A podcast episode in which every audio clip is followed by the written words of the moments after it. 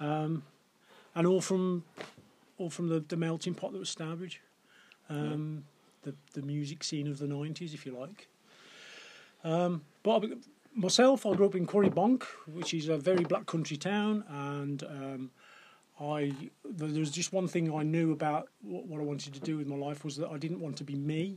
I wanted to try and be somebody else. So I wanted to be an actor. Um, everything I did through education was kind of aimed towards being an actor because I, I had a very low self opinion. Um, I ended up doing a play where they forced me to sing. Some guys had got a band and they said, "Well, you, you can sing, you can sing for us," and and I never really looked back, you know. Um, so that, that's that's where I started. Um, college is always a great place for bands to get going. You've got a, a bunch of mates to tap into, a bunch of friends to kind of bring to, to your shows. Um, and if you're lucky, like like we were, you'll get a bit of momentum going, and those fans will tell about tell their other friends about you, and uh, you'll you'll build um, a reputation, and you you'll, you'll get somewhere. Brilliant. Okay, so the background to what we're going to do today is I'm, I'm probably going to ask you about ten questions, I think, which will probably take a few five minutes, probably each question, and then I wanted these guys to have the chance to to ask you things really from from your experience of. Um, touring and your current job now as well which we can talk about the industry side of what you do now because you're quite knowledgeable about the promotion sides of the music industry and uh, what bands are going through then so we'll talk about that a bit later on um, we could see if we've got time to play any of any tracks or not later. I don't know how far you guys are. If you've got any tracks ready to play, and we can listen to a couple of them. We shall see how the day takes us, really. So, Yeah. hopefully, about an hour in here doing this, and then twenty minutes at the end for, for questions, and then you're here to hang out, really, aren't you? A bit after that as well. I think we've got a couple yeah, of bands to meet afterwards. So, uh, let's get into it, John. Um, you've kind of just told us a bit of the background to John Penney and what you do, and uh, and Ned's. Um, what do you think was the specific breakthrough that got um, got you to gig, got you to gig really, and got you to got Ned's as the success it had? Because I'm always interested in asking people: Is it one pinpoint thing? Was it a key gig that you did? Was it a key radio presenter? Is there something? Do you believe that um, kind of tips the balance for a lot of bands to go right? As soon as we've done that, that will then stack everything else up. I think I think with us there'd be a couple of things that there'd be a very early on one and, and one a little bit later that kind of seem like tipping points. Um, but I think that the thing that's the common thread with them, I suppose, is is very much the kind of um, attitude that, that you it's do or die. You know, you've got to make it work. This thing, you've got to do it um, full throttle, as if your life depends upon it. You know, and um, so putting it into context, early days. Um, lucky for us, we were in Stourbridge, and in Stourbridge there's a couple of bands called Pop Will Eat Itself and the Wonder Stuff who'd already started making inroads into into into getting an audience and releasing rec- records and stuff. Um, so one night we we're in the we we're in the pub, uh, we're in the Mitre in Stourbridge, and a couple of members of Pop Eat Itself were in there. Our bass player had blown his bass amp up the, the day before. We'd got a gig the night after. We were kind of stuck for gear. Um, And you were college students at this point. we were college students, so most of us were at Halesowen College at the time. Um, but we drank in Stourbridge. Um, it just happened to be a, a kind of a crucible of, of creativity. People like to hang out in Stourbridge if they were creative types, Ar- artistic people as much as musicians, you know. But anyway, um, so our, our bass player's scratching his head. What am I going to do about a, a bass rig? Because people didn't lend gear to each other. It wasn't particularly all that uh, common a thing really to have your own gear, you know. Um, so he walked up to the bar and uh, he, he walked up to Clint Mansell from Pop Will Eat Itself at the bar, a man he'd never spoken to in his entire life, guy he'd seen on top of the pops. Um, and he said, Any chance we could borrow your bass rig? We've got a gig tomorrow night. And Clint said, Yeah, all right. uh, which, which, you know, we were kind of stunned at. But the, the, the thing being that um, I suppose Clint and his band and the Wonder Stuff and, and, and those those musicians, they kind of felt very much uh, sort of a, a brotherly collective feeling, like they weren't necessarily musically akin, but they they, they were part of a kind of a, a scene, and they, they wouldn't call it a scene.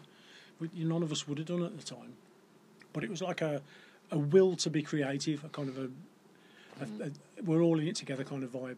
Anyway, long story short, um, Clint Mansell came to the gig the following night just to look out, look at the bass amp, make sure it didn't get broke, you know, check it out. And Mm-hmm. um, he saw us play, and he saw something. He saw something he, he thought was a massive potential, and gave us some gigs. Mm-hmm. Um, and that, that was a tipping point. It was, but I think I think philosophically, um, it was it was Alex having the courage to go talk to a guy who's famous, and just ask the question, you know, because he's a guy like everyone else is. He's, he's a person. He's a creative person. He's probably got something in common with you, and of course he had got something in common with us. Um, so having the having the courage and the guts to go and ask him, and you know, it, it's kind of that that willingness to, to, to do whatever is necessary, you know. Um, so that was a tipping point, and then a bit further down the line, as a consequence of playing shows with Pop Will Eat Itself again, lucky us, they're mates with the Wonder Stuff. The one they tell the Wonder Stuff is this new band called the Ned's Atomic Dustbin. Give them some gigs. We had some gigs with them. People started talking about us in, in London in the, the, the kind of industry side of things, and um, probably an avenue that, that you may not um, put a lot of merit to, but it's probably one to really bear in mind. Um, press officer, lady's name was Jane Houghton. Um, at, at the time, was moving in circles in London around the NME and the Melody Maker and all these kind of magazines. Was good friends with people who worked with Pop Will Eat itself doing their press and the Wonder Stuff doing their press and a couple of other bands that were coming through at the time. And there's a small pool of people. They talk to each other, and and their business is knowing what's next. They, that's that's what they're about. What's next? Okay, we, they're doing. They were doing the Happy Mondays at the time, and and the Inspiral mm. Carpets and all these other people. But that's kind of in the bag. It was their business to know what the next thing's going to be. That was important to them to have have the feelers out and sniff around. So they heard about us. They came to see us. Obviously, they weren't going to put their neck on the line for something that's rubbish. They wanted to go see and see if they felt the same about the potential. They saw us play, liked us, saw the same potential, and then they started talking about us to a lot of people. Um, and it, it wasn't necessarily a, a whole bunch of press coverage. It wasn't loads of reviews. It was just that, again, it's a fairly small pool of people. It, it was at the time, and they they were talking about you. People were talking about you, and all of a sudden, instead of being like a pub band in Stourbridge, you're a band that people on a, kind of a national level are, are chatting about. Most people haven't even heard you; they've got no idea what it's about. But your name's there, and people are talking about it, uh, and and people don't commit to saying how great a band is lightly.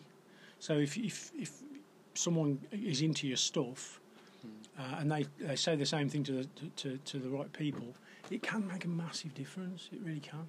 So I guess this is before a um, record label got involved, or even a Yeah. booking agent um, signed you up officially, and a management company got involved. So the Absolutely. so the first thing is really is to get some get networking with other bands and get decent press behind you and get that buzz kind of going around, and that then I would guess lines up the record label and lines up the, the management company. Well, this is the thing, you know. Um, without trying to be too business minded, the most important thing is that you're enjoying creating stuff and you love it, and it's and it's all about you. It's your thing. Don't worry about whether it sounds right to be sellable. It's your thing. But then the next thing is who's who's your audience? Who are they? Who are the, who are these people? Um, find your audience, play to them as much as you possibly can, but build up your own audience because the record labels aren't going to touch you till there is one. They're not interested until they can see who that audience is. Who are they? That model hasn't changed as well from No. back then to what it is now. No, no, mm. absolutely not. Mm. So, uh, uh, okay, even if a record label are going to pick you up before you have a massive following, mm. the record label will probably think, well, okay, well, who's the following going to be? Mm. Who who are the, the potential audience of this band? Do they exist? You know, and and and yeah, I, I think you, what you do is you kind of you make yourselves a little bit immune to the fickleness of the industry. If you've earned your own audience, if you've you those people have come to you from you, you haven't some music industry person hasn't persuaded them that you're a cool band to be into. They've heard you and liked you, you know, and those people they are very loyal people. You know, they'll stick with you. And I think it's an important point that what we tend to ask all the bands going up and down the country, um, we ask them this, you know, a similar question, which is, don't tell us who your influences are. Tell us who you could go and support at the academy next week, that would be a great mix for you. So you know there's going to be 2,000 people in that room, and those 2,000 people, because they've come to see that big, whoever that main band is, they're going to like your band as well. A lot of bands struggle being able to say, oh yeah, well if you put us out with Royal Blood or if you put us out with um, another current band like that, then yes, we might sound like we're in the same genre as them, but those people in that room are going to like us. And it's it's a sticking point with people for me who are of, of, of the right mind and the right attitude. Mm. Uh, who says I'm right? I don't know, but for me, it, it, the the best way to create stuff is to be true to yourself and to be as original as you possibly can. To to plough your own furrow. You're going to succeed better the more proud of your own product you are. Is is my feeling, but being able to to answer that question kind of runs against that because you're kind of thinking, well, you, you, you, you kind of maybe feel like you're seeding the point that you might sound like someone else. Mm. Well, number one, you will sound like someone else. It's unavoidable, really. Um, but number two, that isn't a conversation you're having with your audience. That's not something you're bandying around on your Facebook page. You don't need to broadcast that. It's something that's useful to the people who need some help to be interested in you. So, the, the lad who's booking the, the, the local venue you want to play, and you're trying to persuade the, the lad or, or, or lady that, that there's a gig for you, for you to support, well, they, they've got five, ten minutes to, to wonder about, ponder about whether your band can go on the bill anywhere, whether they're good for any of the gigs they've got on their books. You tell them who, who your audience might be. Right, okay, yeah, well, maybe I could put them with this one. Maybe I can put them with this band. You're not saying that you're the same as other bands. You're making it easy for the people who can help you out. Mhm. Yeah, that's a good point. Um, what about then? What were the um, the best experiences of that era and then that stick out from going back? Well, you've got to cast your memory back. How, how many years now? Oh, God.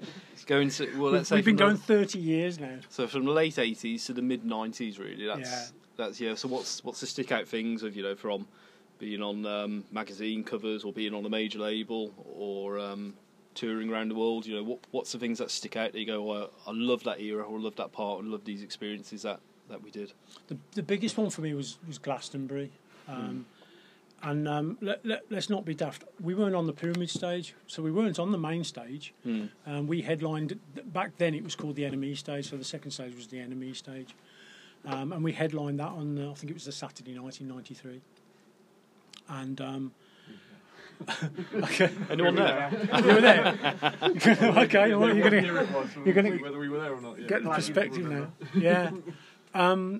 And I mean, you, you you know, you see those stages; they're they're big, aren't they? And and the, the, the ramp that you walk up to get onto the stage, it's it's like a massive long walkway. And um, I, you know, I'll, I'll fess up. I, I'm nervous before every single show.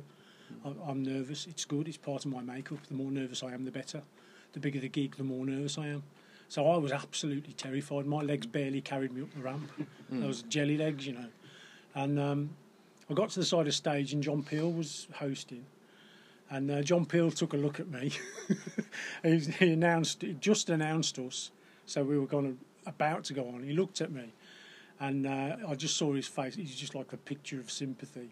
And he got up from behind his desk, put his arm around him, and went like, "Go get him, mate!" Go get 'em." and pushed me onto the stage.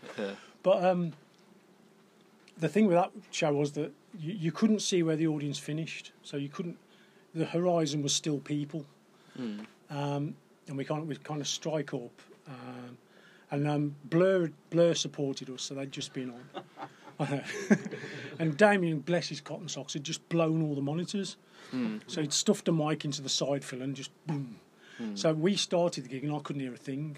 So my, I was even more terrified. Um, but we did two or three songs. We got into it, and um, and then we played we played um, Kill Your Television, um, which was our.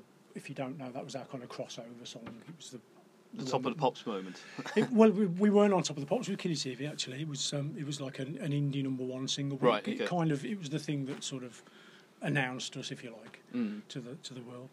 But anyway, we strike up Kill Your Television, and the crowd, the entire crowd, starts going up and down like this. Mm. And um, I had this moment where I started singing, and the crowd started singing, and then I just I got this enormous lump in my throat because I remembered waking up in the middle of the night in my flat in Lye, rolling over and thinking, "Soap for sore eyes."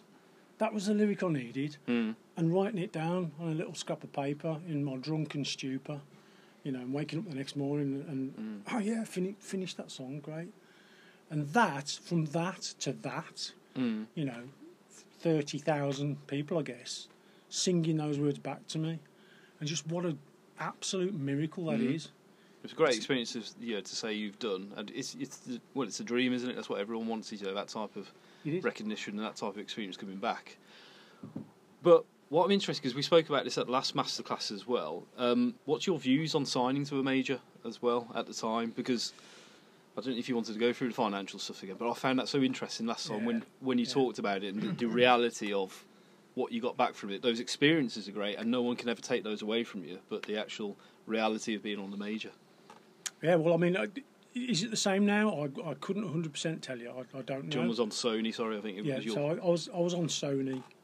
Um, I started off on a, a label from um, Warwick called Chapter Twenty Two Records, and um, again it was kind of friends of friends of people that, that our manager knew and Poppies knew and people we knew. Anyway, um, that deal with the indie label was a handshake deal, which means nothing, right? So there's a lesson learned straight away. It meant nothing. It, it was a fantastic catapult for us. We had three indie number one singles on that label.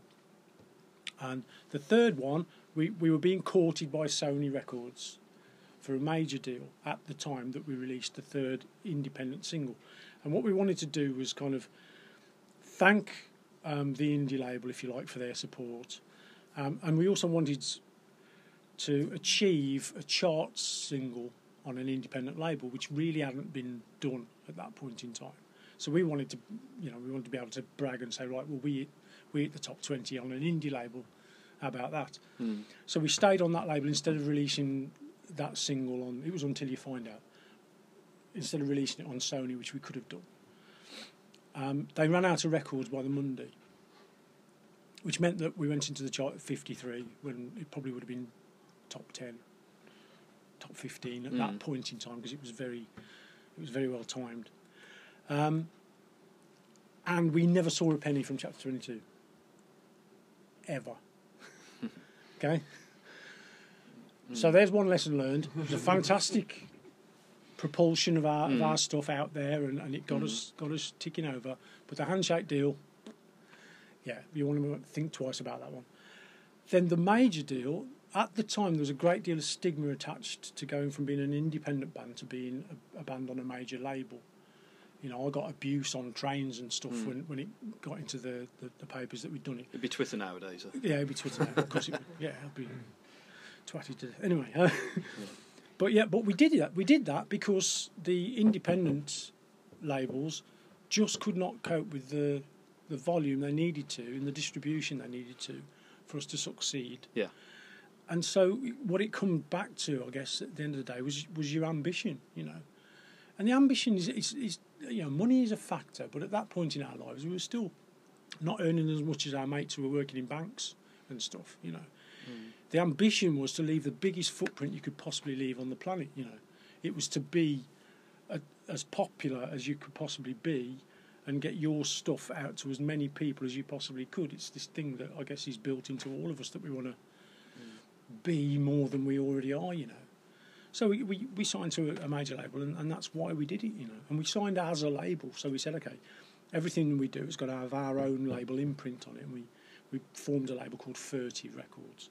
So we were Sony Music, but it was Furtive Records. Mm. But that deal was a standard deal at the time. It was for eight albums. Well, who does eight albums these days? You know, they had an option on every every one of the next eight albums, so they could keep us on for each album for the next eight if we were to do that. Maybe. Mm. But a standard deal and one that was viewed as being quite a reasonably good deal meant that we got thirteen percent of the net profit on our record sales. 13% between five of us on the net. Can we just break that down a little bit more as well? So if it's net, Okay. so if So okay, so they spend. Uh, well, let's let's just It's ten quid in the sums. shops. You're getting the price of it going to the shop, aren't you? Yeah. Whatever they got from Yeah. that. So a Yeah. fiver, say for argument's sake. Yeah, and this, of course, is after they've paid to record the thing, which what back then, thirty thousand quid's worth, which is Mm. these days is peanuts, but then was a lot of money. Hmm. Um, they've paid for back then for you to go on tour to promote the thing. Yeah, around the world. So you've got visas, crew, um, tour buses, all that kind of stuff. And we'll come to, come to this later. The, the Mm. business about um, touring and, and releases swaps and the relationship that has with, in, in terms of income. But the record label have got a lot of outlay. They'll pay all that off first, and then when they've paid all that off, Hmm. they'll take their cut, and then they'll pay you your fifth share of thirteen percent. and guess what? I've never had a royalty from Sony Music. Never. After a million records being sold. Yeah. Yeah. Yeah, Never. it's, it's just the realities, isn't it? You know? Yeah. Yeah. Which is because because everyone I think assumes million albums must mean you're a millionaire.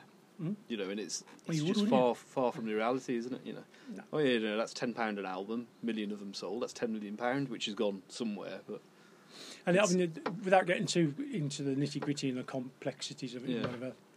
For example, something that was stitched up legally that we wouldn't have really realised when we signed, but um, we were signed to the UK arm of Sony Music with a worldwide deal for distribution. We sold half a million records in America. The American record label didn't fund any of that. The UK label did. So the American label made an absolute bomb out of us. mm, The UK label had to pay for the privilege, and still, we made nothing. mm, mm. Yeah.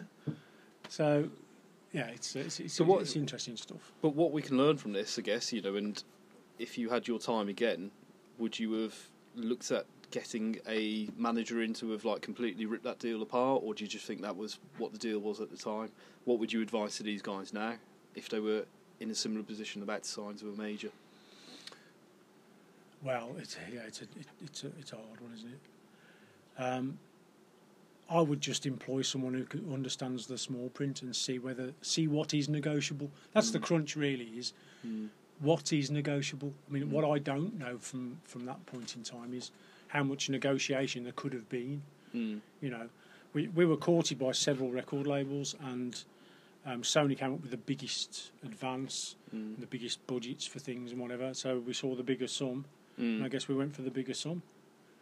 I was going to say, what about publishing? Do you do Well, that? pu- publishing's a different story altogether, and a and much nicer make- you can story. make money from the.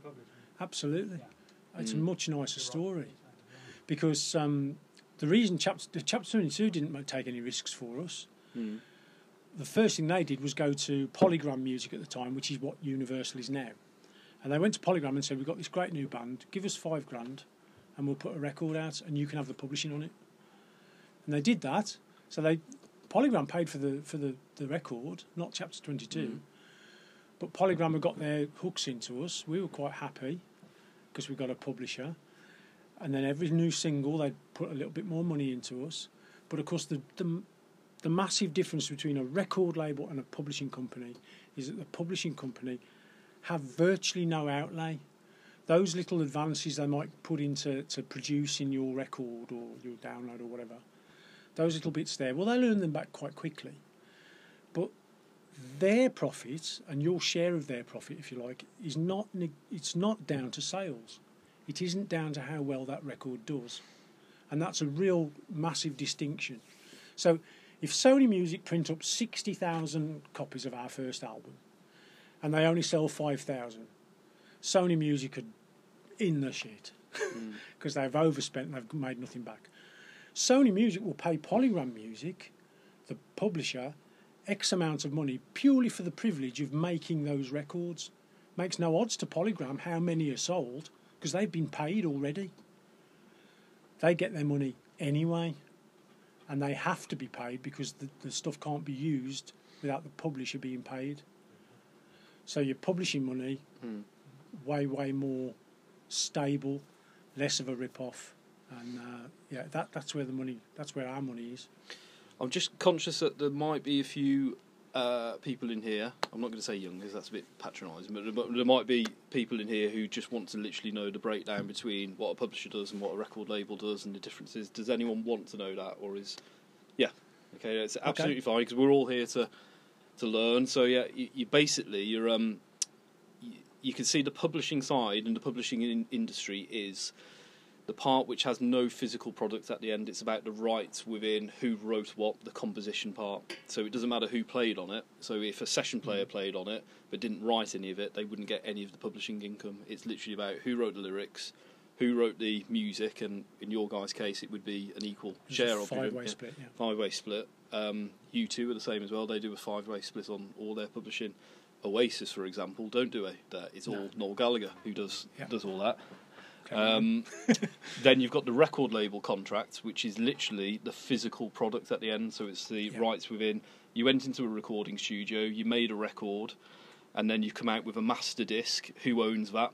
And it's the record label who own it if they paid for it, basically, and which gives them the right to sell it, make copies of it, um, and make millions of pounds from the physical disc or the, the vinyl being being sold, which you've got down there where you make money from the publishing in general is not just uh, from royalty collection. So it's not just the track being played on radio and the compo- the composers getting it. It's things like TV and sync as well. So you would get um, if your music gets featured in a computer game, or if it gets featured in a big film, or in gets featured in, a, in an advert. That's very lucrative for uh, you know, f especially with films. Can be. Your friend as well, actually, Clint uh, Boon, who was in Pop Will Eat itself, would know far more about because he went off to Clint become Mansell, yeah, Clint- yeah. Sorry, yeah, Clint, Clint Mansell. Sorry, yeah. Yeah, Well, yeah. well, I'm thinking of Clint Boon. He's in Spiral Carpets. Oh, okay, okay. yeah, same Clint, difference. yeah. so yeah, Clint, Clint went off to become a multi-million pound film composer, didn't he? He did absolutely. Yeah, and uh, was it composed for Moon? Is it? Was it the last film he did? Yeah, he like did um, Noah, Requiem for a Dream's the one he's most famous for, isn't it? Yeah, Requiem Yeah. for a Dream. But he's done he's done lots. He did um, Black Swan. yeah. Uh, yeah, so Another guy from Stourbridge as well. It's amazing. and isn't it? Clint Clint is the guy that I made friends with, with in, in Pop Will Eat itself. And Clint is the guy who, had, in a very drunken party at a nurse's um, flat, collared me up the corner, steaming drunk. Just went, Yeah. John, you got something. I don't know what it is. I don't know what it is. You've got it. Yeah. Yeah. Anyway, you've got it. Whatever it is, keep keep at it. Yeah. Uh, and yeah, and that's That's that's, that's a chap who lives in the Hollywood Hills now. So that kind of I don't find if quite as good as he did though. Yeah. I would swap my life for ease. yeah, So that kind of brings us around to um, point question six, really, which is here. What made the band successful? Then going back to what Clint said, what was what was the unique part in that sum? okay, so We talked about that as well, if you remember. yes, yeah. Well, um, talk about the music first. Um, musically, our, our strength and weakness was that there were five individuals in our band who were fairly well opinionated, with very different uh, musical tastes, and we were a collaborative songwriting band. Nobody ever came in the room and said, "I've got a song," because the rest would all go, "You ain't got a song. You got a riff, and we'll see what, whether we like it or not." You know. Um, so you had five people's um, tastes and views and, and, and standards to satisfy for a song. Um, we had two bass players. Okay, I got I got drunk having invited one who'd actually only bought a bass three days earlier and had never played. I got drunk after inviting him, and then invited another one who, who played in a completely different style of, of playing, a bit like Peter Hook in New Order, if anyone's familiar with that, and Joy Division, kind of chords and high notes and whatever. So we had our first rehearsal, and there were two bass players. Um, and then Dan, the, the drummer, had come along to play drums as a favour. He was a bass player who didn't like playing drums, but, but he, he, he played drums to help us out. And Rat, the guitarist who came, um, I'd only seen him playing bass, and his brother, his big brother, had sold him a guitar the week before. So he'd just started playing guitar. So at the first rehearsal, we had four bass players in the room, and the only instrument I'd thought about playing was bass. So potentially five. Um, but anyway, the point being that um, we we were almost bound to come up with a different sound. We we were almost bound to be original. um, to a large degree. Very lucky, and that chemistry is something. God, there's no maths to it. It's just, you know, if you're lucky, it happens, doesn't it? If you're very, very lucky. Um, but I, I guess the, the the thing being that we wanted to, to, to create our own thing, and we weren't bothered about um, being like whatever other band. We wanted to be our own band. The other thing that was quite interesting about us, I suppose, is that most of us had been in other bands. The majority of us had, and, and none of them were any good. But um, my band was appalling. Um, so we kind of left our bands and formed this one. We were aware of each other, if you like. Um, but there was a kind of a competition, so we, we weren't mates for a start. We weren't friends. We didn't know each other uh, particularly well. Um, and I think we all had a point to prove.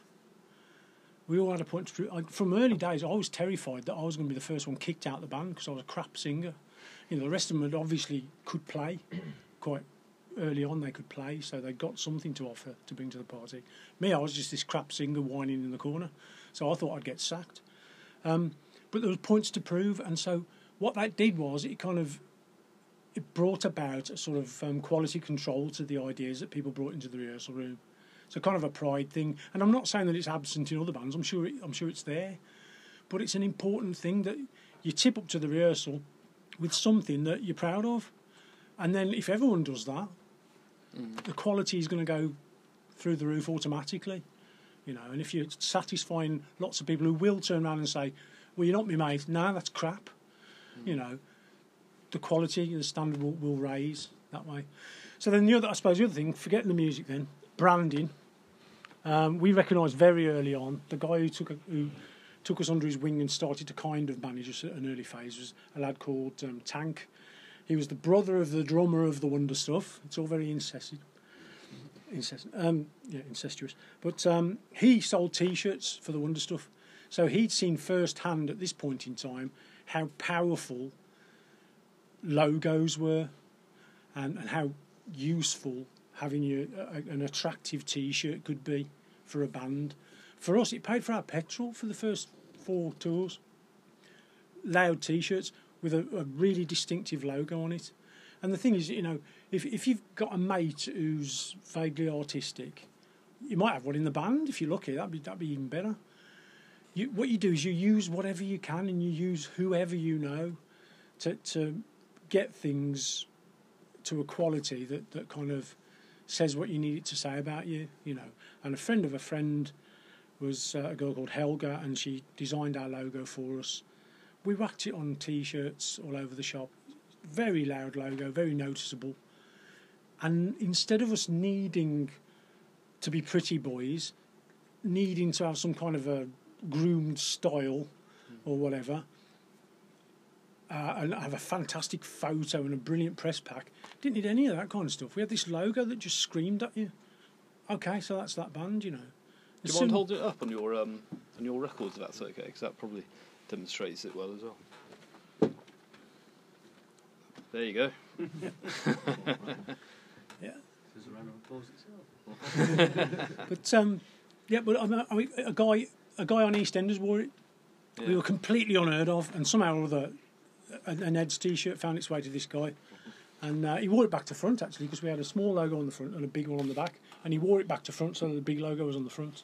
But you think of the um, the classic logos which are still around today, which like selling Primark and places like that. I mean, I've yeah. I mean when I've taught um, 16 year olds or 16, 17 year olds in some of the classes going up and down the country some of them, God's honest truth, thought the Ramones was a, was a clothing brand. Yeah. They didn't realise it can, was an actual you can band. Imagine, can't you? Yeah, they go, oh yeah, you can, yeah, that's in Primark, that is, and you're like, yeah. do you know it's a band? Is it? I just thought they made it up, and it's like, but it's those classic yeah. things that Motorhead are another one, aren't they? They've sold more T-shirts than albums. Yeah.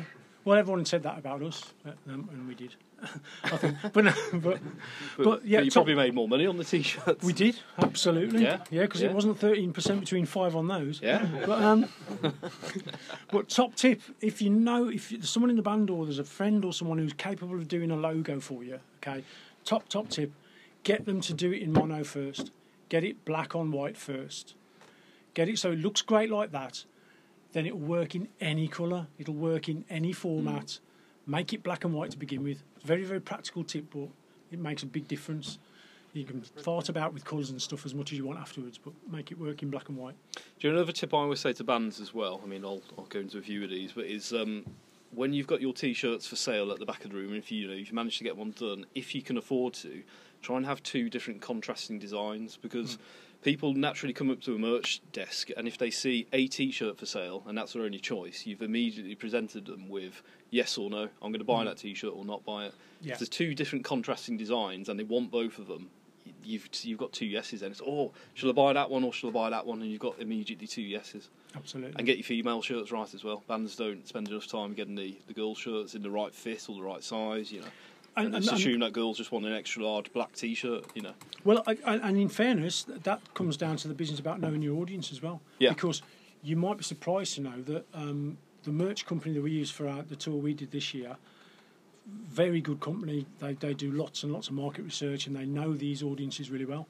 Mm. They actually came to the conclusion that for our audience, it wasn't worth doing a girly shirt All right, okay. because of the age they are, what they uh, remember from the, the, the time when they first bought the, Mm. the demographic. They will buy a men's small T-shirt more than they will buy a fitted ladies' shirt. Right. But know your audience Yeah. and know what that difference is because there will be some audiences where the, the girls won't go anywhere near a, a small men's shirt. They'll want a fitted shirt, exactly Yeah. as you say. But Yeah. know the audience. You just need that kind of business savvy, don't you, to, to come in and go right. This is this is where we're at, and these, these are the T-shirts we're going to do. Yeah. My uh, my mum still wants a word with you about the. Uh, we've talked about it. Now let's fuck. That wasn't on- that wasn't for sale. it wasn't for sale. It was a crew shirt. And actually, I'll tell you what. I'll give you. Yeah, if it doesn't take too much time, I'll give you the story on that. Um, back in my day, I don't know if it's the same now, but record company and publishing company executives were strange people. And um, our manager had been in to negotiate a new deal with um, Polygram that turned into Universal. Um, and the, the chap who, who ran it, um, he was an odd man. Anyway, they'd had a bit of a negotiation about how, what this deal would be like. And they got to the end of the conversation, and uh, the, the Universal boss or Polygram boss said, Right then, Tank, we've talked about it. Now let's fuck. to seal the deal. So Yeah. we thought this was so funny. so we, we did Reading Festival, and we were like um, second on the bill to Sisters of Mercy. And we we did these shirts for all of our crew. And on the front it said, We've talked about it. And on the back it said, Now let's fuck. Yeah. And, and in 1991, someone walked up to me in the field and said, I'll give you a hundred quid for that t shirt on the spot. I bought it off for mate. I don't know where he Did got you? it from. So, I, I don't know where mine is. Damn, damn it. With his mum, Um, but I didn't sell it. yeah, I didn't sell it. But no, we, we never we never sold those. We never we never put them out for sale. How did you got something exclusive then? If you got that, Well, the- eBay. Yeah, I don't know where it is. There's probably only 20 made. really? Wow. Nice. Yeah, yeah. I'd find it out if I were you. Right, that's kind of um, brought me now round to uh, how you got back together in recent years. So obviously the band stopped in the mid '90s. You're welcome to talk a a little bit about why it stops, but um, I'm interested in now is you know how it's different nowadays because obviously you've just did a uh, set of gigs last year. Um, this year, actually. This April. year, sorry, with um, The ones. Wonder Stuff, yeah, and then your next one's coming up next year will be Pop Eat itself again. Mhm. From, but you're playing, still playing, you know, academy style venues, two or three thousand a night, and still selling selling lots of tickets, lots of t-shirts. What's the experience like now compared to back then? Now you're all now you've all got kids and you're all mature. Nah. We're all mature till we get in the tour bus and then, yeah. Um, well, the, the reason we split up, okay, you, you remember all that money that Sony Music was spending on us? So Sony Music, um, within these walls, because I'm sure you won't tell anyone else, And there, and there. and, and, yeah, and, and everywhere, they, they spent probably pushing on for about three quarters of a million quid on trying to make us um, a, a, a worldwide success on paying for tours and God knows what. Um, and that money never got recouped. It never, they never made, never made to the point where we get money out of that. Um, and they, they reached a point, I guess, after a few years where they thought, you know what, let's try it with someone else now. We'll ditch this lot. So they they pulled the plug on on our record deal after three albums, which is standard practice. You know, it's like bands have a shelf life, shelf life, don't they? And, and ours came to an end. So that was that was quite a difficult thing to deal with. at the time. But I suppose at that point in time when we split up, um, we'd just gone over a, a kind of a hump. Our entire career had been like success, success, success. So you always get on really well with each other. All the little foibles you've got, all the little disagreements that might occur, the differences that you might have, those things they mean nothing because you, what you're doing is successful. So you can get over all that kind of stuff. It just keeps climbing and climbing. Oh look, we're on top of the pops this week. Oh look, we're in America this week. Oh look, we're at Glastonbury this week. And then it plateaus off, and then oh that didn't do quite so well. Oh that wasn't quite so great. Oh, I wonder whose fault that is.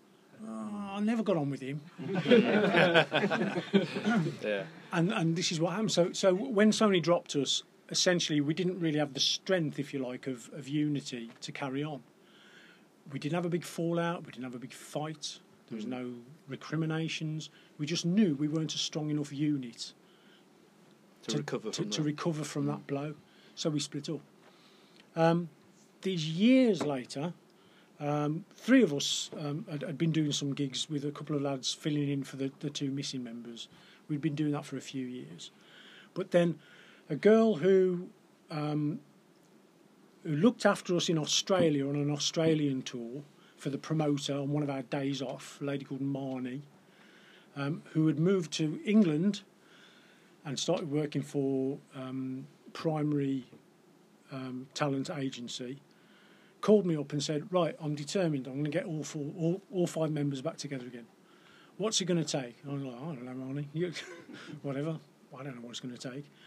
Um, and a couple of the members had, had said that um, although they weren't all that keen on each other, they'd kind of had this thing where they said, "I'm only coming back if he's coming back," even though he wasn't. He was the piece, person I got on least with. We're only coming back if the other one's coming back. Anyway, um, the Astoria came forward with an offer. Um, we did a gig um, at the Astoria, and it all worked out. And as soon as we were back in that room together, everything just clicked back, and it was the same jokes from '91, and you know, it all sort of fell into place. But the the difference between this now and that point at the end when it all kind of stopped is just absolutely vast, and it, it's something that creeps up to you and cre- creeps up on you when, when you're in amongst it when, when you're popular. That business about wanting to perpetuate your, your popularity and do the right thing to m- make sure you stay popular, and your record label people are all mm. talking about shifting units and. You know, they used to say to me, "Why don't you put the chorus as the name of the song, John? For God's sake, you know, your chorus is this. Why don't you call the song this? Because that's a shit title for a song, and I want to call it this." But all those kind of things that they slowly force you to take on board, and it all kind of waters down the meaning of the band, and you know, it, it all kind of becomes a beast that you're not 100% familiar with anymore. All that stuff's out the window now because now we're doing it because not because we have to, not because we're desperate to keep our popularity. We're doing it for the same reasons we did it when we first started, because we love doing it, you know. And um, that is a key factor to winning people's hearts when when you first start out. That's absolutely core to whether you're going to be successful or not. Because if you communicate to people from stage that you love this, you love doing it, you're really enjoying it, that that just transmits to the audience, and they they want to be part of it. It's like a football match, you know. It's like the like the Holte end at the Villa willing the ball into the goal. You know, the people watching they want you to succeed. They want to be part of it and buy into that experience with you. But that is born of enjoyment and fun. That's where it starts from. It's where if you if you can keep it that way, you you're on a winner. But there can be some distractions. What about working f- with uh, agents now as well? Because we talked about that briefly in in the van. Is um, I, I presume now because what we said before, I think, was that the income from live gigs back then was nothing like what it is now. Why would that be? Do you think what's swapped around to make live your the best income for a band?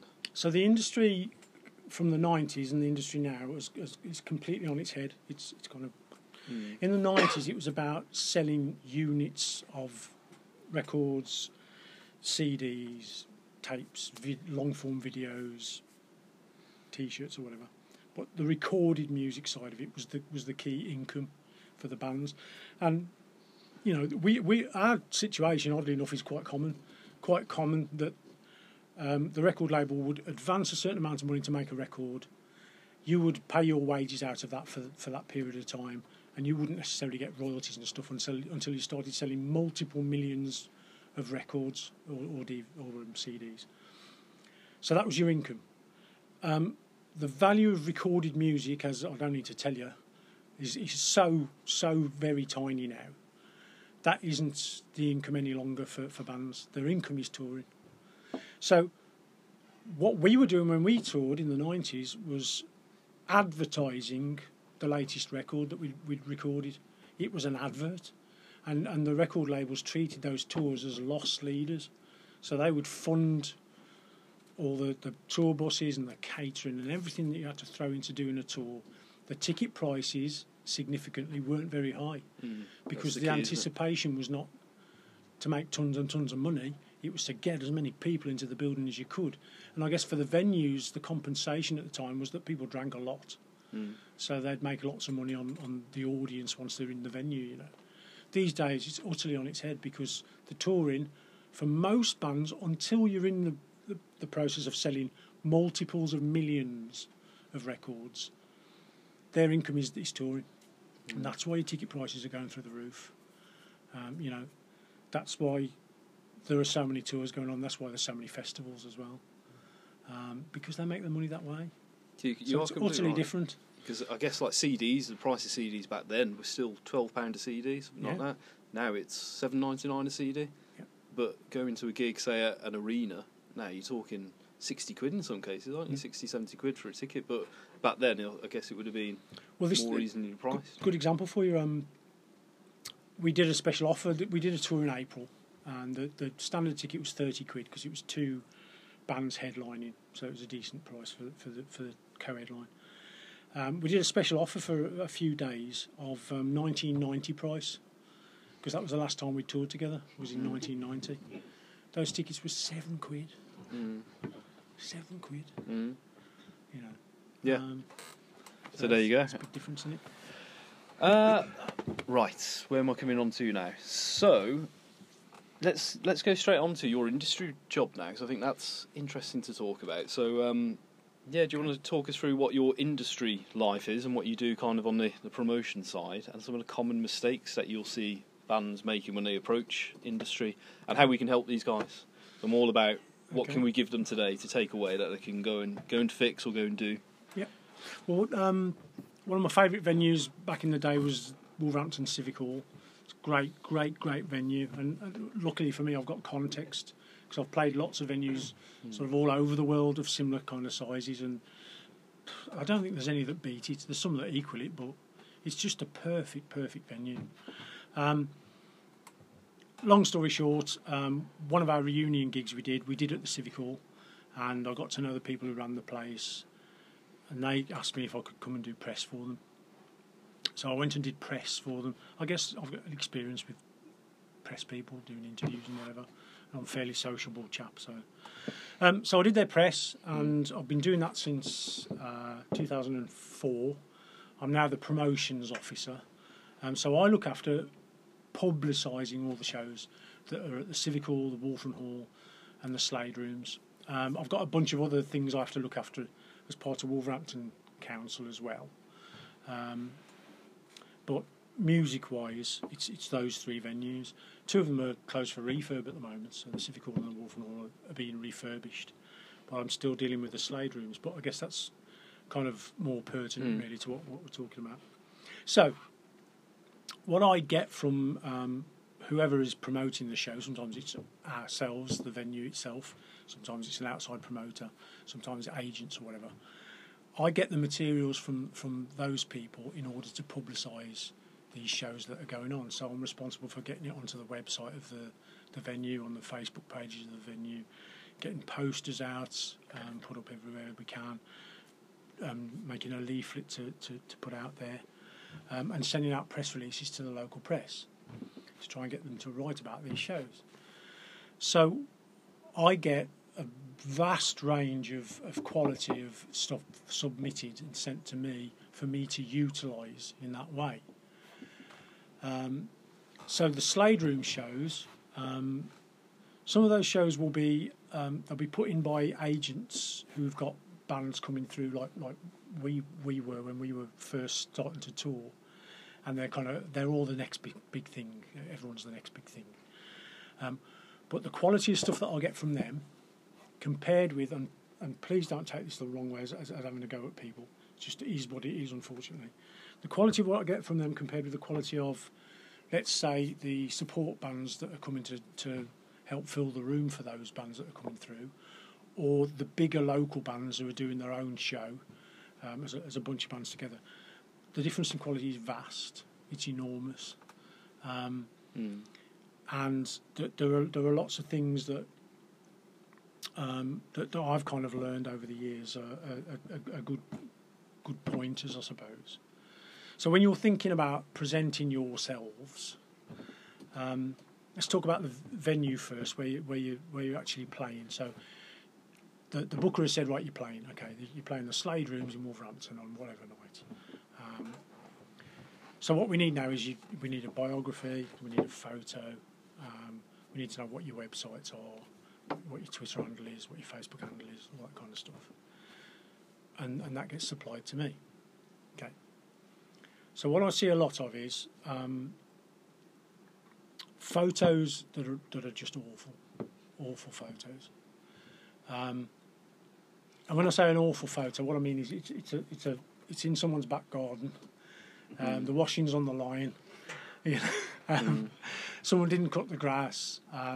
That they maybe think it's kind of faux urban malaise, but but actually, Well, I've stolen the, the local newspaper photo, like yeah, said. yeah, or, or like the local newspaper photo where he stood in the middle of a field with the guitar that's not plugged in. Yeah. going like this. Um, so they look they look very amateurish. Now, he- he- here's the thing, right? If you want people to take you seriously, and you know, I might be talking, um, I might be teaching Granny to suck eggs here. Every single person in the room might might already realise this, but I've got to say it anyway. Whatever you use that represents you, whatever it is, it doesn't matter what it is, the photo, the words you use, your Facebook page, whatever they are. If they if they don't make you look good, then they're making you look shit. That's what they're doing. Yeah, I know it's a horrible black and white thing way, way of Mm. putting it, Mm. but you need to put thought into absolutely everything that you use to present yourselves with. So if you're going to do a photo, right, get someone who's a good photographer. And again, if it's not someone in the band, I don't know, scratch around, ask friends of friends, find someone. If they're a good photographer, okay, are they a photographer who knows how to photograph bands? Or are they a landscape photographer? you know what I mean? Mm. Are they going to know what, what, what you're after? If you do, if you do find someone and you don't know them, take them for a drink, have a chat, tell them what you're after. Are they then still the right person to take a photo? And you, you probably think you might be thinking, well, is it worth all this effort for God's sake? You know, and I'm- yeah, it is. It is mm-hmm. because a crap photo takes a lot of undoing. The damage it can do can can take a while to, to, to diminish. You know.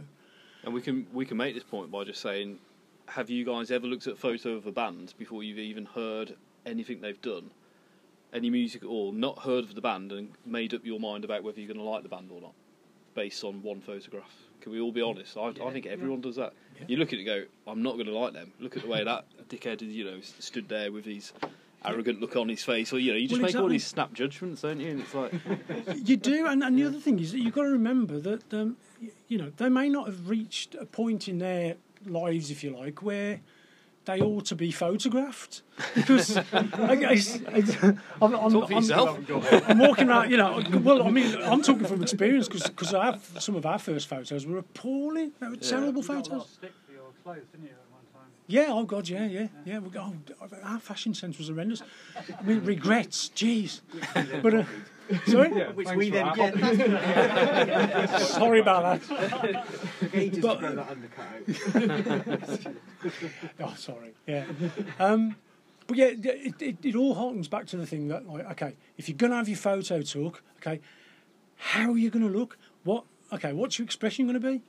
Are you going to look cocky? Have you got anything to be cocky about? Are you a cocky person? You know, is this you? Is this your thing that you're actually um, genuinely portraying? Is this you that you're putting out there? And if it's not, and if the answer is not to have a photo, don't have a damn photo. Have a mm. logo. Don't use a photo. You mm. know, until you've got one that's worth having. Biographies. Mm. I've kind of come a full spectrum with biographies that, that I get sent now. We're at a point now where I'm really hard pushed to find a biography, which to a degree is a, is um, a blessing for some bands because I was getting so many biographies that are like, well, we met Bill in, in, in the pub on the Saturday night and fate cast its stone. Trevor joined, but Trevor had to go and live with his auntie in Istanbul. And, and it's just like it's got nothing to do with anything, and you're, you're kind of reading the thing like, "Mm, what are you trying to? What are you saying is what you're saying is that you don't really understand that it's it's a, a thing you're trying to make people be excited about. It's a yes, you're people, but you're expressing yourselves through the music, and and if you express yourself badly in other ways, you undo all that stuff that the the music is telling people. You know, do your talking through your music, and then find the comfortable way to communicate um, how how that should be presented. You know, if you're going to do it, do it well. If you can't do it well, okay, fine, don't do it. Don't do it. Leave it alone. Hmm. Mull it over. Find a way to do it. Do it well. Hmm. Yeah, that's really good. Would you all be happy right now if I pulled up all your Facebook pages and your promotional stuff to say, yeah, our photo's great, our biography's great? Absolutely. Yeah. Yeah. so there is stuff that we could all agree, though. I, I assume that you could all work on today. You could all go away. There's always things you can tweak and fix, isn't there? And just see it from someone else's point of view. Well, exactly. And, and the other thing is that you know think about what it the, the use of the thing that you're doing. Okay, so um, say you're trying to get a, a, a piece in the local paper about the gig that you're doing. You need something really quite well written for them to be able to copy and paste because that's what they will do because they're lazy gits to put it into the paper. If you put it on your Facebook page, well, you, it's an entirely different audience. It's a different purpose. Mm. You know, does it need to say a great deal? Well, not necessarily. If you feel like you're the best band in the world and you're cocky and you look cocky in a photo and that's your thing, if you're like Liam Gallagher, mm. okay, fair enough. We're the best band in the world. To you, mm. great. If that's your, if that's what you are, if you're comfortable with it, great. If you're not and you don't know what to say about yourselves, don't say anything. Let the music do the talking. I always think as well, what- a common mistake bands tend to make is um, assuming that the promoter they're sending their biog to or they're sending all this promotional stuff to is going to read everything as well, and it's um, it's it's often not the case. You know, they like I say, if they've got pages of stuff and they've got five minutes literally to look at a band, they literally just want to press play sometimes on a YouTube video to see. You know, if, it, if it's the right thing, they don't want to see two or three different links to a SoundCloud page and things like that. Also, as well, SoundCloud's another thing as well. I don't know if you if this happens to you guys, but when I get sent um, stuff on SoundCloud, it never works right on my phone. I open it up and it tries to open it up in the app, and then it tries to get me to log on to it. And Yeah. I think a YouTube video in some cases is just easier to look at. But the last tip I would, from my point of view as well, because I've worked in promotions and when I've booked gigs, what bands tend to do is um, if they're trying to get something from you, so they're trying to get onto your support show, they always phrase it from what the benefit is going to be to them. So you'll get something saying you're putting you're promoting this gig soon. It would be ace for us if we supported at this because it'd be a really good thing for us to do. We're going to get so many benefits from it. That audience are going to love us, and it's going to be great for us. So will you do that for us? Whereas, but really, the the conversation should be coming back to you saying, what can we do for you? If you put us on this show, we feel we could sell an extra 30 tickets for it. Yeah. We would be five minutes on with our sound check. We don't need a full sound check. We'll just do a line check. We'll use whatever gear you tell us to, and we'll be straight off as well afterwards. So it's you know that you've got to flip the tables around a lot of times. Say these are the benefits to you to put us on, not what's the benefit to me. Absolutely. Yeah. Yeah. Thank you. Mic drop. Good night. so um, I think this is probably a good um, point now um, to get some Q and A. I think I think we're coming up to the last the last bits really to get some yeah Q and A from the audience. If you've got oh look at that right on the hour as well. Like I said it would be. It's almost like I've done it before. Do you get some? You get a few pictures as well in the room. That's right, Dan. Yeah, that'd be ace. So does anyone want to be brave enough to, um, you know, it doesn't even have to be music related. If you've got a, a medical problem, things like that, we can Yeah, yeah. we can have a go. I've been, I've been in agony, agony art actually. I, I have been in agony art on KROQ in uh, Really? California. Yeah, yeah. What was the worst one you had? a lot of trouble. a lot of trouble. oh dear. What Yeah. about I'm I'm, I'm having an affair? Should I tell my wife? That type of all stuff. that kind or- of stuff? Yeah, yeah. I'm not, by the way. and then we made the that mistake at the end of it of, of um, telling everyone there's a party at our hotel, and uh, and then that all unraveled. Police and everything. But anyway, yes. Any, any, There's, uh, there's a big difference between the first, the, the singles that came out before the album and then the versions that were on the album. yeah. Which did you prefer? Which did I prefer? Um, different songs, different versions, I Why are guess. they different? Just for I'm face. struggling. That's right. The It's a album picture. was just a lot more produced Picture for than Facebook. the. It was, and, and in fairness, the um, Sorry. the singles we were we were kind of trying things out, I suppose. Um, we're still kind of learning the ropes a bit, and um, why why was the album more pro- more, more? I guess it was because it was an album project. Instead of it just being a couple of songs for this particular single, and let's get them done quick because we can't afford much studio time, and we'll, we'll get it done and back, whack it out. Can't faff around a long time on mixing and that kind of stuff. Of course, immediately that you you're signed to Sony, you've got an album to record. You got time. You got time to think stuff through, and you, you want the thing to sound consistent throughout, don't you? So you want you want the production to be a consistent thing across the record, and I, I guess straight away that that brings about some compromises that, that haven't been present before. Don't matter if this single sounds different to that single, sounds different to that single, but that album needs to be consistently sounding. And I suppose there's pros and cons to that. Some of the songs got treated a bit better, and we managed to pull some more, um, I guess, creativity out of it and, and add more interesting parts and, and things like um, samples that felt relevant to the song and gave the album more of a, a sort of a concept to, to itself. But then I guess yeah, you, there are points where if something sounded really raw on a single previously, previously, it doesn't sound quite so raw in the context of the, the whole production of an album. Yeah. So some of them, yeah. I mean, um, I listened to Grey Cell Green on the Ingredients EP. God, it's like I don't know how Dan mm. played it. I'm surprised his arms didn't fall off. Mm. It's super fast and really mm. raw, and but I but in fairness, I didn't sing on that that recording. I, I still really hadn't started singing properly until we recorded our album. Um, so there are elements here and there where you know it's it's it's a bit of give and take, but it, it's a disease that's very very common. Bands will demo an album. You'll hear these new songs super raw, and you'll think, "Wow, God, that sounds great." Then they re- release the actual album, you think, "Oh, it sounds a bit, bit kind of tamed." First, first time I saw you, you played with Scorpio Rising. I Oh, thought they were the best live band I'd ever. Sorry. what? What? Up you guys. And then when their album, I had the first few EPs, and when their album came out, I just couldn't even listen to it. Mm. It was astonishing. And it's it's sad when that happens. Mm. It, you know, our, our second album for me, um, it had all the dynamics produced out of it to a large degree, because you had a mix where um, nobody wanted anything to be louder than anything else. Can't mix that way. Whose fault is that then? Is that That, well, that was that was the producer's fault. Um, and well, and our fault. God, yeah, of course it was our fault as well. We listened to it. You know, we said, yeah, that sounds all right. Um, but you bought into a process, and when you buy into that kind of process, sometimes you need someone with leadership to go. You know what? It doesn't matter if we don't hear the bass in this bit. I'm going to turn the guitar right up because that's what you want to hear in this bit. But if you've bought into recording loads of different parts and everyone's a collaborative thing, you know, then it's oh you can't hear the bass there. I better turn that up again. Oh, hang on there. Have you thought Yeah, about but- remastering your, uh, your album? You- Um, did you get hold of the- You got the rights to do it. Well, yeah, we'd have to talk to Sony. I'm not, I'm talking to Sony. Don't enjoy it very much. In fact, in fairness, they don't talk to me. It's like, be like, hello, yeah, it's John from Ned's Dons. Who? what? It's quite interesting to remaster them, though, isn't it would be interesting. Yeah, yeah. Yeah, it would be interesting. In the light of what you do now, perhaps. You might have sparked an idea there. I can see the cogs whirring at the I'm moment. Just bear, bear with me a second.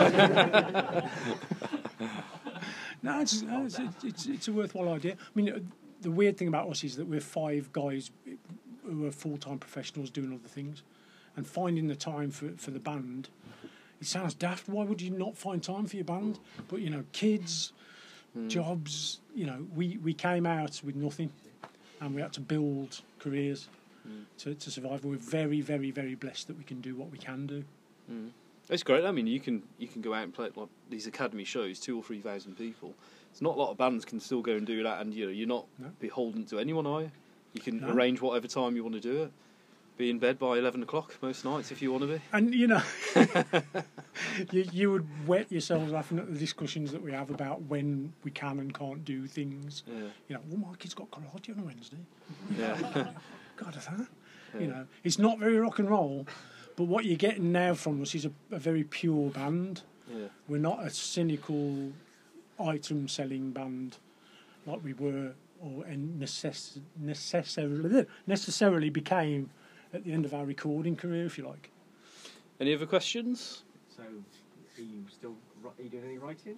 New album? Then? I've We- asked him this. We don't find the time to do it. He do won't do it. As I said, our, our our curse and our blessing was the way we wrote songs. Very time consuming. Right. Very, very time consuming. Because you've got to have all five people in the band at the same time. They've all got to be on it that day. Yeah. You know, I had a hard day yesterday. I can't think of anything. I don't know. You don't come to And the room with ideas. That's what you literally go to the room, then come up with an idea. Well, most of the time, it- someone would come with a riff, but that would be one riff. So Mm. that's at best is a, a verse for a song that everyone else has got to Mm. come up with their, their idea for. And you know, I'll tell you my sob story now. Every single song you've you've heard by my band, um, I wrote the lyrics in the room at the time, there and then. And if I didn't, they lost interest and that idea got canned. No pressure, Yeah, you know what I mean? No pressure Yeah. at all. it's oh, not. don't, don't, don't want to play this anymore. Just play me, play it again for another five minutes. I'm nearly there. Oh, I'm bored. Nah, fuck it off. Let's go on to the next thing. It's not you the know. most not because most singers do probably have like pages and pages of lyrics, don't they? And they'll come and say, "How about we write something around you know this theme or this this title I've come up with?" Or But that, but, but, but my life was never like that because, Yeah. and, and this is the thing. I mean, I've never really viewed myself as a musician as such because I'm inspired by music. I'm inspired by it. It makes me do stuff. Hmm. So I'm doing nothing until they're stood in the room playing a riff that I like. Nothing's happening until that happens, and then when I hear that riff, it kind of puts me in mind of some kind of feeling, of hmm. emotion, of something. And whatever I was whinging away at my girlfriend to about the night before, hmm. somehow finds its way out into a lyric. Hmm. in, in- listening to that music, but sitting down going, "Oh, what do I want to write about today?" Or, Hmm. yeah, I'm so tortured on it. I must get this into a song. No, never, yeah, never. Did you not have a driving force in the band, like a particular member who kind of took it upon themselves to move things forward a bit more? Well, it, it was me mostly, but but the way things got moved forward was just by by um, being the peacemaker and making sure that people didn't fall out with each other, just making them get on with each other, be patient, you know, and Did you like resent that after a while? yeah, yeah. At times it was very difficult because, and you're all, are any of you old enough to remember on the buses? TV series on the buses. Okay, program about bus drivers, and there's the depot manager called Blakey, and Blakey's the one who tells everyone what to do, and he has to sort all the problems out and whatever. And they used to call me Blakey sometimes. and you just think, fuck off, you know, I'm the singer of the band. I'm supposed to be a sex symbol, you know. you are John. supposed You to- are. Thanks, God. Thanks, mate. But, uh, but, you- but you know, but the practicality of it was, Yeah. I was peacemaker for for very very long periods of time. But it, you know, it was worth it. It was well worth it. Christ, it was really worth it for the for the the results of of getting those people who really wouldn't necessarily work together to do it and work together, come up with something different. You know. That's ace. If there's any other Oh. questions yet, How do you handle the merch nowadays? Obviously, you said about your designs being quite crucial back in the day and stuff like that. Is it sort of more more in your own hands now? Do you handle all your merchandise? Do you still post out merch online and stuff like that? Well, we, I mean, we, we always controlled all of our designs. That was always the case, and that still really is. shifted through the first half bit of the band and doing it now. Sort of No, we, we, we held on. We held on to the merch, um, Yeah. which I'm very grateful for. Was that part of a deal you made early on that sort of secured that? Well, no. Um, we had a printer who was local, and he printed all our all our shirts for us, and Didn't we tend to be part of the deals back then, did it? The No, merch? They- no. They It's try and do it now, don't they? thing, Mm. isn't? Yeah. yeah the, the, 360 the, the 360 thing wasn't wasn't really. That's a that's a good point though, because it's nowadays if you have loads of t-shirts left after a sh- to, you can you can stick them up online, can't you? And sell can. them on the website afterwards, Yeah. which you wouldn't be able to have done then. Exactly. So we, Yeah. we used to have to try and get it right, but I mean, but we sold such volumes. Um, you know, they'd be arriving with a new bunch every every Yeah. gig at, at, at our height. These days, um, the demands on our time, the fact that we, we we're not a full time band, we don't exist for big periods of time until we need to exist. You know, uh, means that we, we just have to trust people with certain aspects. So design wise, it's all still 100% what, whatever we want to put out. But there's a, a company who, who look after the, the merch for us. And they sell it for you at the venues and things Yeah, like that, and yeah. the venue takes a cut as well, which is what we were talking Yeah. about on there. Yeah. So when you start playing above a thousand capacity venues, well, you you'll explain it better than me, won't you? Yeah, I mean, uh, the O2 group, I, I haven't played all the venues recently, but the O2 Hmm. group, audiences above a thousand, they take 25% of gross Hmm. and charge you to sell as well. Their justification is you're setting up a market stall on their premises, basically. So they want their customers. Ozzy Osbourne used to take half of the support bands. merch as well. It's a What surprise. about wasn't that? No, no. Yeah, I was going to say Sharon did. Yeah.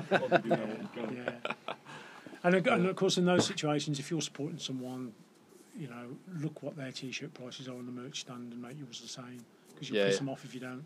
Yeah, or, or they'll match. come and tell you. Yeah, they'll come and tell you to change it. You know. I'd give ours away. You do. Well, we, you know, we did, we did quite early on. We did. We used to give them to people if we thought they were going to wear them. Yeah, yeah. It's just free advertising. If you give it away, it's not worth anything, though. You've got to keep thinking that. we sold them until we got to a certain level of drunkenness, and then we just frisbee and vinyls out of people. Yeah.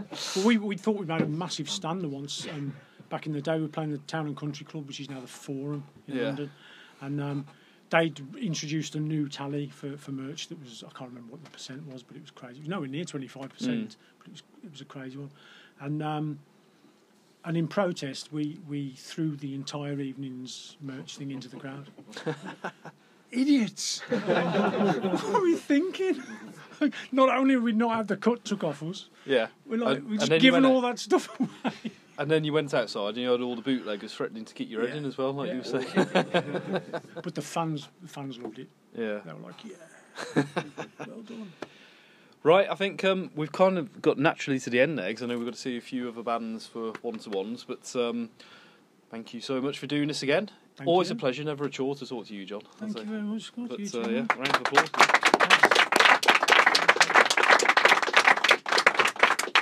I'm sure you're going to uh, s- uh, stick around anyway. What are you're going to have to because you're coming back with us. was I'm not getting home otherwise. am I? but uh, yeah, if you want to get some pictures and things like, can we do a picture first actually for um, just?